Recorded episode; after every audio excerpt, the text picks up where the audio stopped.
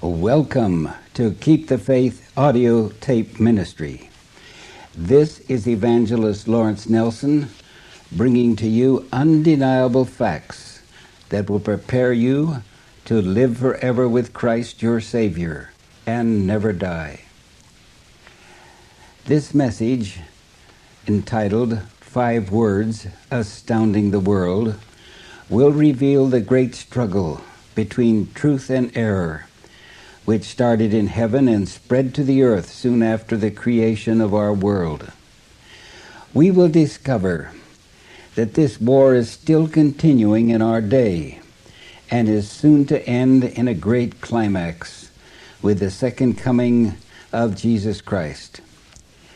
We discovered from the scripture in our last presentation, number two, that this tremendous battle is between the dragon, the devil with his pagan religion, and the woman, God's true church, who obey the teachings of Jesus. This war is taking place daily before our very eyes. Some of you may not be aware of this battle, but everybody in the world today will be captivated by what is taking place. For the Bible declares, all the world wondered after the beast. Revelation 13, verse 3. Now, since we are dealing with a beast which inspiration has declared receives its power from Satan, the dragon, we will need the help of God. So let us bow our heads in prayer, asking for guidance. O loving Father, may Thy Holy Spirit enlighten our hearts and awaken our intellect so we may grasp the great warning message concerning this power as found in the three angels' messages in the book of Revelation. In Jesus' name we pray. Amen. Let us begin by reading Revelation 13, verse 3. I saw one of his heads as it were wounded to death. And now note the following carefully. And his deadly wound was healed. These are the five words which are astounding the world today. Now the question Whose wound are we talking about? The scripture says it is the beast of Revelation 13. But who is the beast? In Revelation 13 1 to 4, Christ reveals the answer to us in precise detail. Now, as I read this scripture, please open your visual aid of beasts and fasten your eyes on beast number six, titled Papal Rome. I'm reading the scripture. And I stood upon the sand of the sea, and saw a beast rise up out of the sea, having seven heads and ten horns, and upon his horns ten crowns, and upon his heads the name of blasphemy. And the beast which I saw was like unto a leopard, and his feet were as the feet of a bear, and his mouth as the mouth of a lion. And the dragon gave him his power and his seat and great authority. And I saw one of his heads were wounded to death, and his deadly wound was healed and all the world wondered after the beast. And they worshipped the dragon, which gave power unto the beast. And they worshipped the beast, saying, Who is like unto the beast? Who is able to make war with him? Now, did you note that those who worship this beast, God says, and I quote, they worship the dragon now, this is a most serious accusation given by God.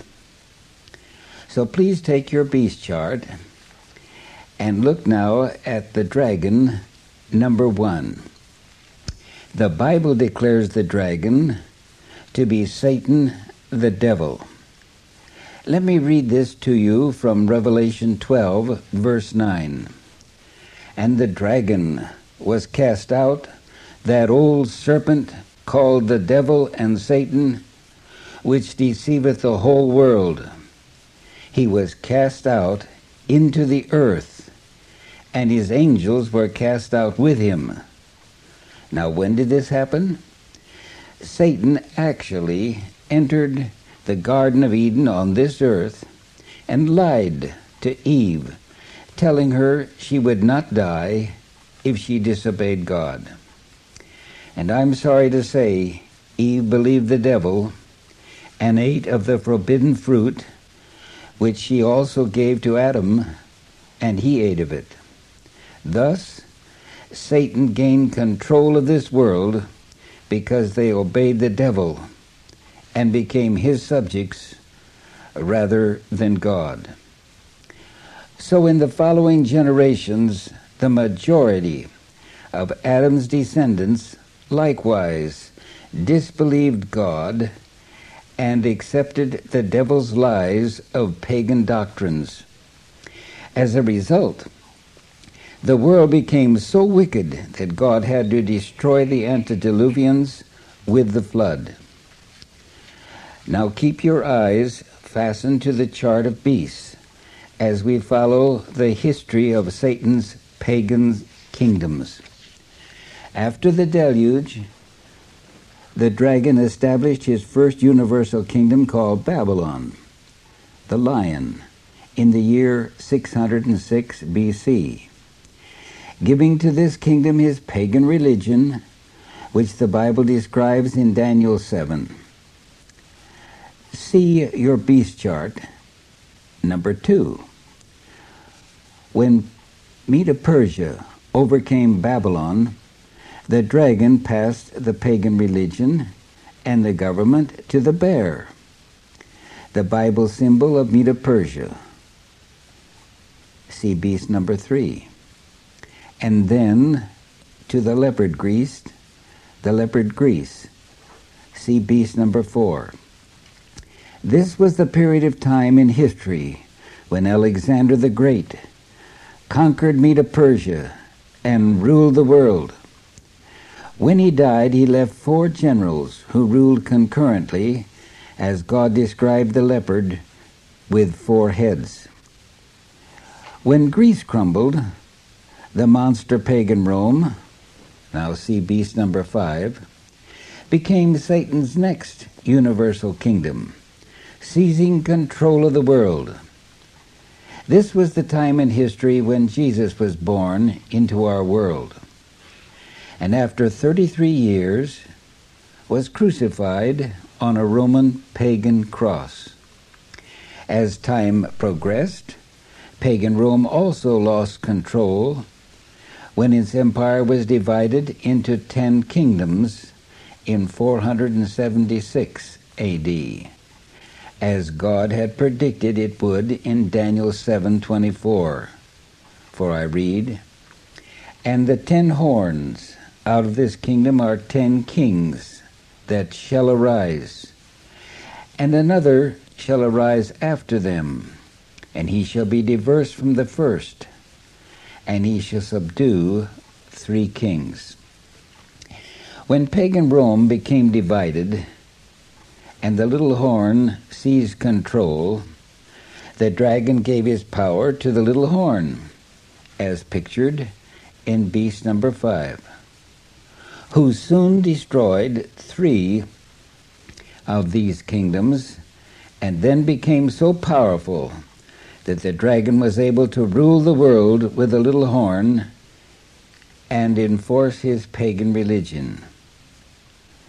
These continued his war with God's people, as we read in verse 25. And he shall speak great words against the Most High, and think to change times and laws, and they shall be given unto his hand unto a time and times and a dividing of times.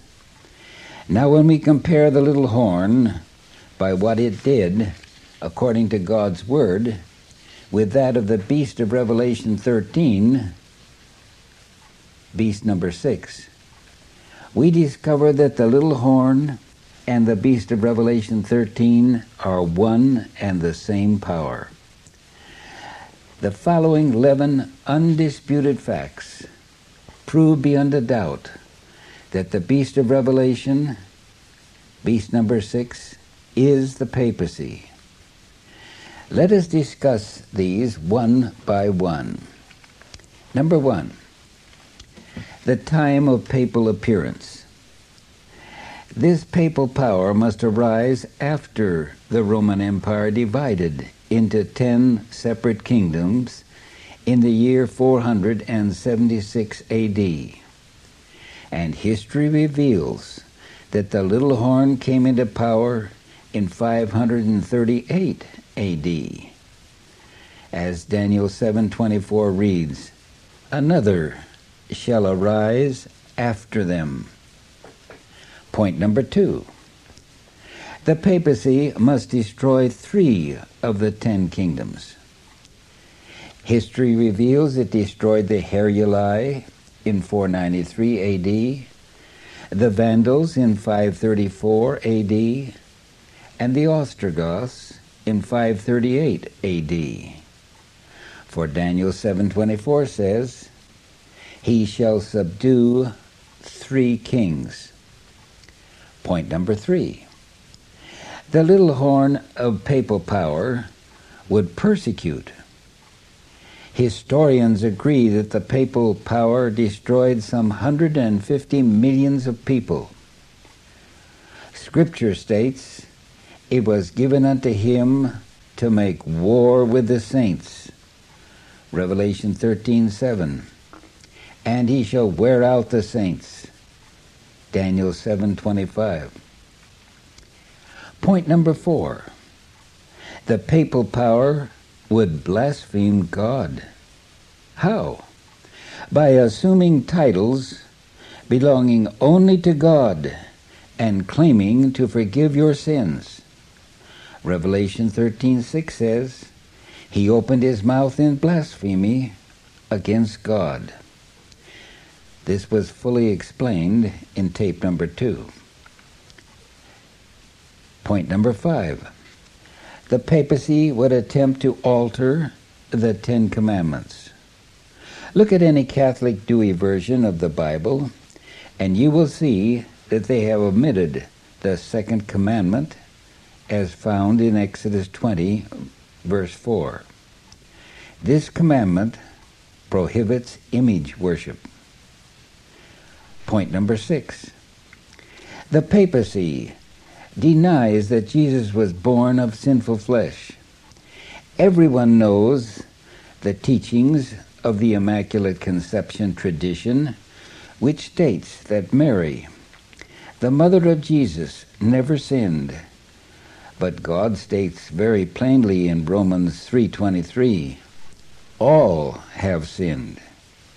This is why the Bible says in 1 John 4:3, Every spirit that confesseth not that Jesus Christ is come in the flesh, meaning born of one who had sinned, is not of God. And this is that spirit of the Antichrist, whereof ye have heard that it should come, and even now already is in the world. Point number seven the papacy was to rule with universal power. Scripture states in Revelation 13:7, power was given him over all nations. Point number 8. The dragon would give the papacy his power, his seat, and his great authority. Revelation 13:2. Now let us examine this scripture very carefully. How did the dragon give its power to the papacy? As we have seen from the beast chart, he passed his power from one fallen nation to another succeeding nation. The dragon power has always been a government enforcing pagan doctrines. The scripture states further the dragon would give his seat of government to the papacy. I am reading to you from the American Catholic Quarterly Review of April 1911 by Reverend James P. Conway. Quote, Long ages ago, when Rome, through the neglect of Western emperors, was left to the mercy of the barbarous hordes, the Romans turned to one figure for aid and protection and asked him to rule them. And thus, in this simple manner, the best title of all kingly right commenced the temporal sovereignty of the popes. And meekly, stepping to the throne of the Caesars, the vicar of Christ took up the scepter in which the emperors and the kings of Europe were to bow in reverence through so many years. Unquote. Thus, the papacy admits it received its power from pagan Rome, who got its power from the dragon. But the scriptures state even more that the Pope would actually sit in the seat of the Caesars. And history agrees that it did. I am reading from the book The Rise of the Medieval Church by Alexander Flick, page 168. The removal of the capital of the empire from Rome to Constantinople in 330 left the Western Church practically free from imperial power to develop its own form of organization. Now, notice the Bishop of Rome in the seat of the Caesars was now the greatest man in the West, as and was soon forced to become a political as well as the spiritual head. Unquote. How amazing! that what God predicts hundreds of years before it happens is that the Pope would sit in the seat of the Caesars. It is also interesting to note that the papacy admits that its Pope actually sat in the seat of pagan Rome. I have in my hand the current history magazine of August 1929. This magazine deals with current events and is used by political students in their study of historical events. On page 827, the Pope himself writes that when Roman when the Roman Empire fled from the city of Rome, the Pope did indeed sit in the seat of the Roman Empire. I'm quoting. In his first encyclical Ubi Arcano, December 23, 1922, the Pope wrote, Italy, our dear native land, the country where the hand of God, who guides the course of history, has set down the chair of his vicar on earth in the city of Rome, which, from being the capital of the wonderful Roman Empire, was made by him the capital of the whole world, because he made it the seat of a sovereignty which, since it extended beyond the confines of nations and states, embraces within itself all the people of the world, unquote. So the Pope agrees with God's predictions, for he states, I am sitting in the seat of the, the Romans, the pagan Rome. Now, let us consider the last part of number 8. The scripture states that the dragon would also give the beast his authority. The authority of the dragon has always been its pagan religion. Cardinal Newman, in his book, The Development of Christian Doctrine, on pages 272 and 273, tells of the origin of the papal doctrines as taught by the Church. I quote Confiding then in the power of Christianity to resist the infection of evil and to transmute the very instrument and appendages of demon worship to an evangelical use. We are told by Eusebius that Constantine, in order to recommend the new religion to the heathen, transferred into it the outward ornaments to which they have been accustomed.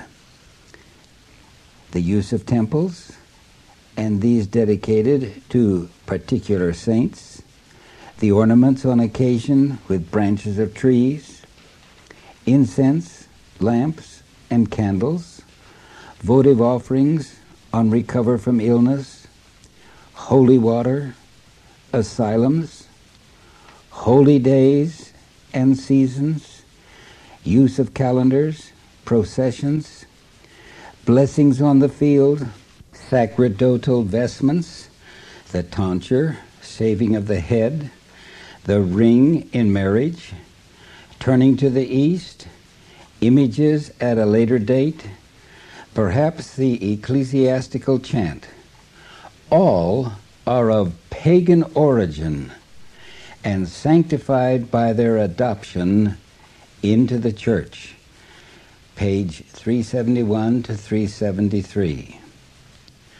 This amazing quotation reveals that the papacy admits that all of its authority came from the devil's paganism, which included even Christmas and Easter, as we discussed in our last tape, number two. Now, point number nine. The papal power was to rule the world for 1260 years. Revelation 13:5 reads, "Power was given unto him to continue 40 and 2 months." Students of the scripture know that a Bible month is composed of 30 days. When you multiply 42 months by 30 days, you get 1260 days. In Ezekiel 4 6, we discover that in prophecy a day stands for a year. I quote, I have appointed thee each day for a year. So, 1260 days equal 1260 years in prophecy. Please note the exactness of God's word. The papacy began to rule the world in 538 AD, and it continued its rule for exactly 1260 years until 1798, when Berthier, the general of Napoleon, entered Rome and took the Pope prisoner. Thus, ending 42 months or 1260 years of papal rule, just as God had said. This time period of papal rule is also given in Daniel 7:25. For we read, they shall be given unto his hand unto a time and times and the dividing of time. Since a Bible month is composed of 30 days, and a time in prophecy represents a year, as found in Daniel 4:25. Therefore, a year equals 360 days. Two times would equal 720 days. One half a time equals 180 days. Add these up, and you have 1260 days, or years, in prophecy. This is the exact time of papal rule as given in Revelation 13. So there can be no question. The little horn and the beast of Revelation 13 are one and the same. Point number 10. The papacy was to receive a wound in the head. Revelation 13:3 says, "I saw one of his heads wounded to death." Now I want to read to you where the pope has used the exact words as the Bible uses. I am reading to you from the Current History magazine of August 1929 in a letter written by the Pope himself. In it, you will note that he declares himself to be the head of the papal organization. I quote, that the Holy See is the supreme organ of the Catholic Church throughout the world, and that, therefore, the Holy See is the legitimate representative of the organization of the Church in Italy cannot be said except in the sense in which it is said that the head is the supreme organ of the human body. Unquote. I find it absolutely amazing that the Pope would describe his office as being the head using the same word as found in Scripture. Listen, he describes his being taken captive as being wounded in 1798. I continue to read from page 846 that our hopes have been disappointed because the long negotiations, although they had not always been easy, had opened our soul to the brightest hopes and what of all things we least expected were expressions that were heretical, worse than heretical, regarding the very essence of Christianity and of Catholicism. Now note these words. Efforts have been made to heal the wound. Isn't it amazing? What a confession in using the very words of the Bible. The Pope admits that he is the Antichrist. For the Pope says, I am sitting in the very seat of the Caesars. I have the power of the Caesars. I am the head of the church. I was taken prisoner and wounded. Furthermore, efforts have been made to heal the wound. Now, why do you suppose he uses the words heal the wound? Because God saw to it that we would need positive proof since this is a life and death issue.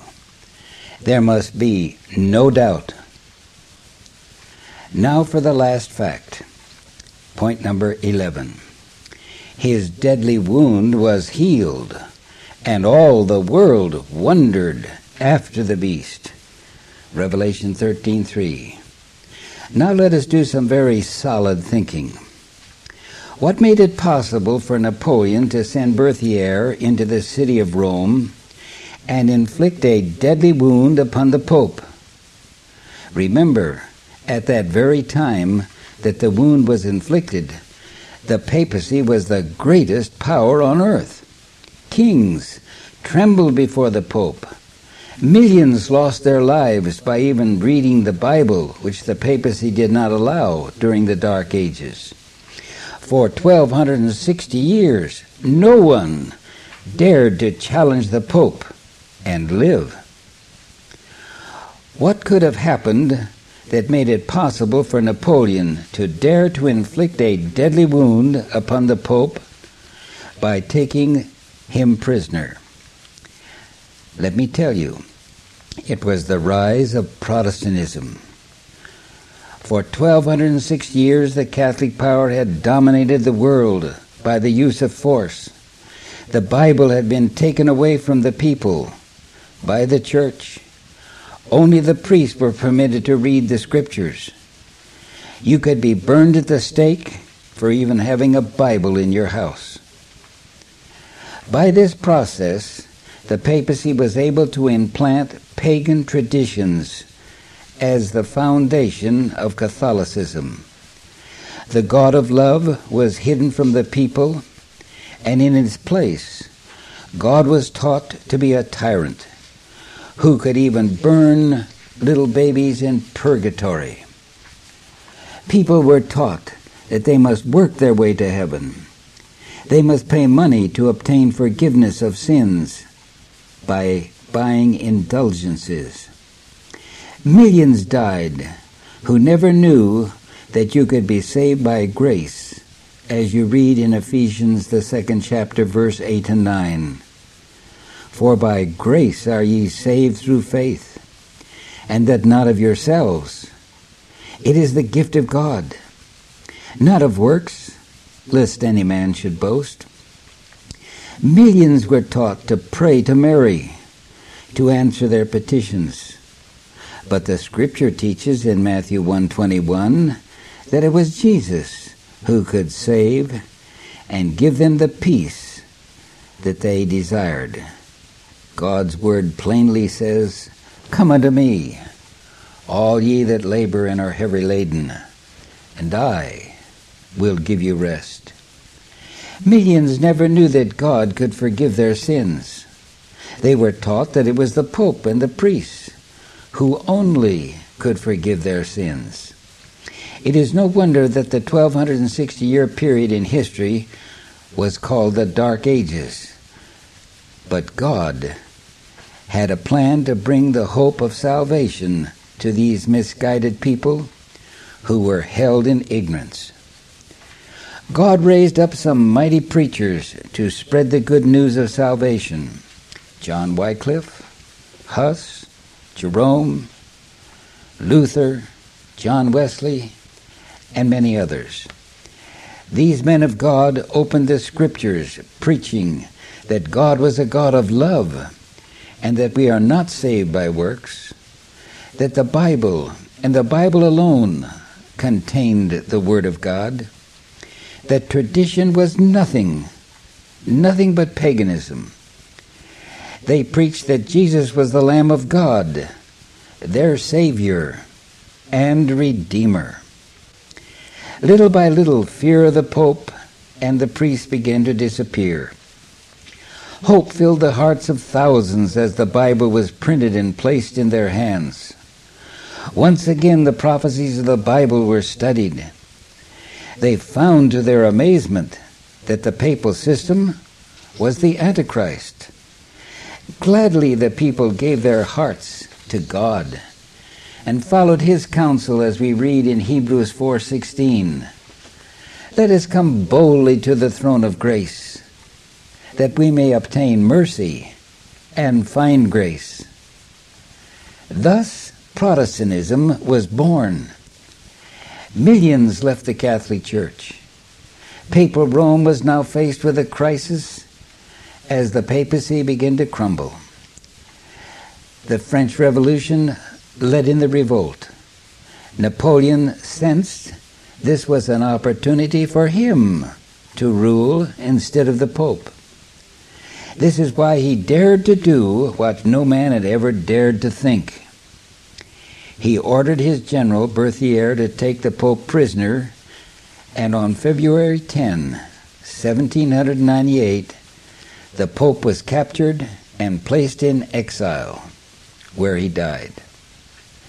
The prophecy of Revelation 13:3 was fulfilled. I saw one of his heads wounded to death. But hold on. There is more. For God said, His deadly wound was healed. How could this possibly happen? Remember, Protestantism was now a power to be reckoned with. Consider this illustration. A sick man who is about to die with some serious illness is taken to a physician. The first thing that the doctor looks for is the cause of his illness. After a careful examination, the doctor discovers the cause and removes it. Then the patient begins to recover. Are you following me? If the papacy is to recover, the cause of its deadly wound must be removed so that the wound can be healed. Therefore, Protestantism must be weakened and overcome. So, what did the Pope do? He called a great council to be held in Trent, which lasted many years. During this time, they gave study to plans whereby they could weaken and destroy Protestantism, which was now teaching positively that the papacy was the Antichrist, as prophecy had proclaimed. Two priests were given the job to tackle the problem. Alcazar was chosen to develop the preterist theory in which it would be proclaimed that all Bible prophecy of the Antichrist was fulfilled when Antiochus Epiphanes had desecrated the Jewish temple of Jerusalem. Other priest, the other priest, Ribera, was to develop the futurist theory, in which it would be taught that all Bible prophecy concerning the Antichrist could not be fulfilled until the rapture took place. And would you believe it? The British Protestant theologians swallowed the futuristic theory hook, line, and sinker.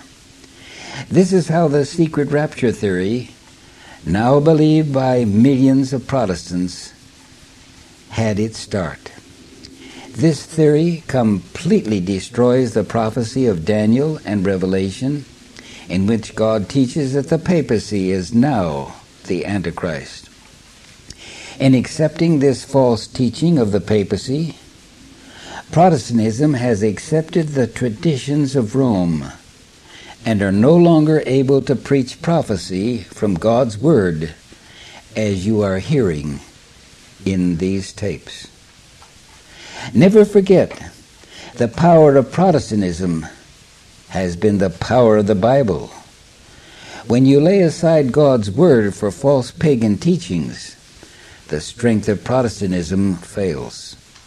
It was not long until Europe was engaged in World War I, leaving it in shambles with five million dead. Everything that Protestantism had stood for seemed to be lost. The way was now open for change. Men like Mussolini gained control. This dictator made it possible for the healing of the wound.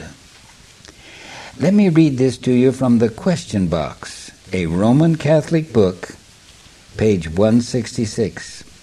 Quote, There was no chance of a reconciliation between the popes and Italy so long as the liberals were in power. With the coming of Mussolini, the whole situation changed. From the very outset of his regime, he determined to settle the Roman question, and the powers he possessed as a dictator gave him the opportunity that no Italian statesman, depending upon a parliament, could ever have had. The negotiations for both treaty and concordat began as early as the summer of 1926. Barone, acting for the government, and Pacelli for the Pope. Over 100 conferences were held between 1926 and 1928 the Pope himself considering every detail in the 29 audiences he granted to Pacelli.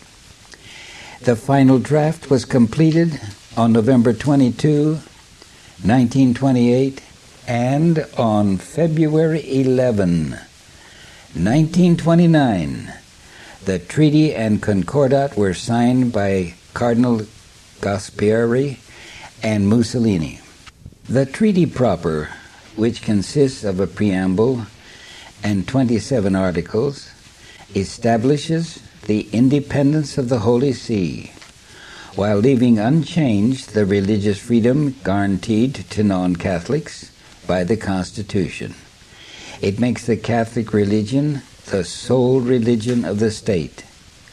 Recognize the sovereignty of the Holy See as an inherent attribute of its nature, erects the Vatican State as free and independent, declares the person of the Pope sacred, settles the statue of the cardinals, Vatican officials, and the diplomatic agents, and enacts laws concerning passports, customs, property rights, etc. The treaty ends with the Pope's recognition of the legitimacy of the dynasty of Savoy and his solemn declaration that he is fully satisfied with the independence guaranteed him for the carrying out of his spiritual primacy. The Roman question is finally settled. The Pope also wrote about this in the Current History magazine of August 1929, page 848, in which he stated Moreover, in the Concordat, there are face to face, if not two states, most certainly two sovereignties, in the full significance of that word, each perfect in every sense of its own sphere, which sphere is necessarily determined by the end which each pursues. And to this, it is scarcely necessary to add the objective dignity of the ends pursued determines, no less objectively and necessarily, the absolute superiority of the Church. Unquote. During the past 74 years, the papacy has been convalescing and regaining its strength, just as God said. That deadly wound was to be healed. Soon it will assume all the power that it once held. You would be amazed if you could have visited the Vatican as I did on several occasions and see the parade of ambassadors in their limousines coming from the countries of the world to hold an audience with the Pope. What brought about such a change? The deadly wound has been healed. Even the United States has fallen in line. For on January 10, 1984, we sent our ambassador to the Pope in spite of the fact that as a nation we claim the separation of church and state. Consider the present power of the Pope. He is the one who brought about the collapse of the Russian communism. It was the Pope, you remember, who was able to persuade Gorbachev to develop perestroika, reshaping communism with glasnost. I shall never forget seeing a video of Gorbachev kneeling before the Pope, calling him the Holy Father, and stating that he was the greatest spiritual force in our world today. Have you been watching the unification of Europe with their new currency called the euro? Did you know that this new confederacy of nations was developed by a dedicated Roman Catholic who has been following explicit directions from the papacy? No wonder the BBC of England has produced a documentary entitled The New Holy Roman Empire Oh, it's true. All the world is wondering after the beast. You may have heard of the Jesuit priest by the name of Malachi Martin, who wrote in his recent book entitled The Keys of This Blood the astonishing words that in a few years the Pope would rule the world. Beloved, this is a serious matter. Consider this up until now, the Pope has held a place in the table of the United Nations as an observer. But recently he has asked to be seated as a sovereign nation of the Vatican to be given voting and veto power. I believe that in a little time he will be completely controlling the United Nations organization and thus rule the world. And why not? Did not God state, all the world would wonder after the beast? As individuals, we must get ready for the new world order. What side will you take? The dragon side or the woman's side? Now I'm getting into our next subject, the United States in prophecy, in which we read from Scripture, and I quote in Revelation 13, verse 14 and 17, for it says, saying to them that dwell on the earth that they should make an image to the beast, which had the wound by the sword and did live. And he had power to give life unto the image of the beast, that the image of the beast should both speak and cause, that as many as would not worship the image of the beast should be killed. And he caused all, both small and great, rich and poor, free and bond, to receive a mark in their right hand or in their foreheads, that no man might buy or sell save he that had the mark, or the name of the beast, or the number of his name. Oh, beloved, I beg you, don't miss our next study, The United States in Prophecy.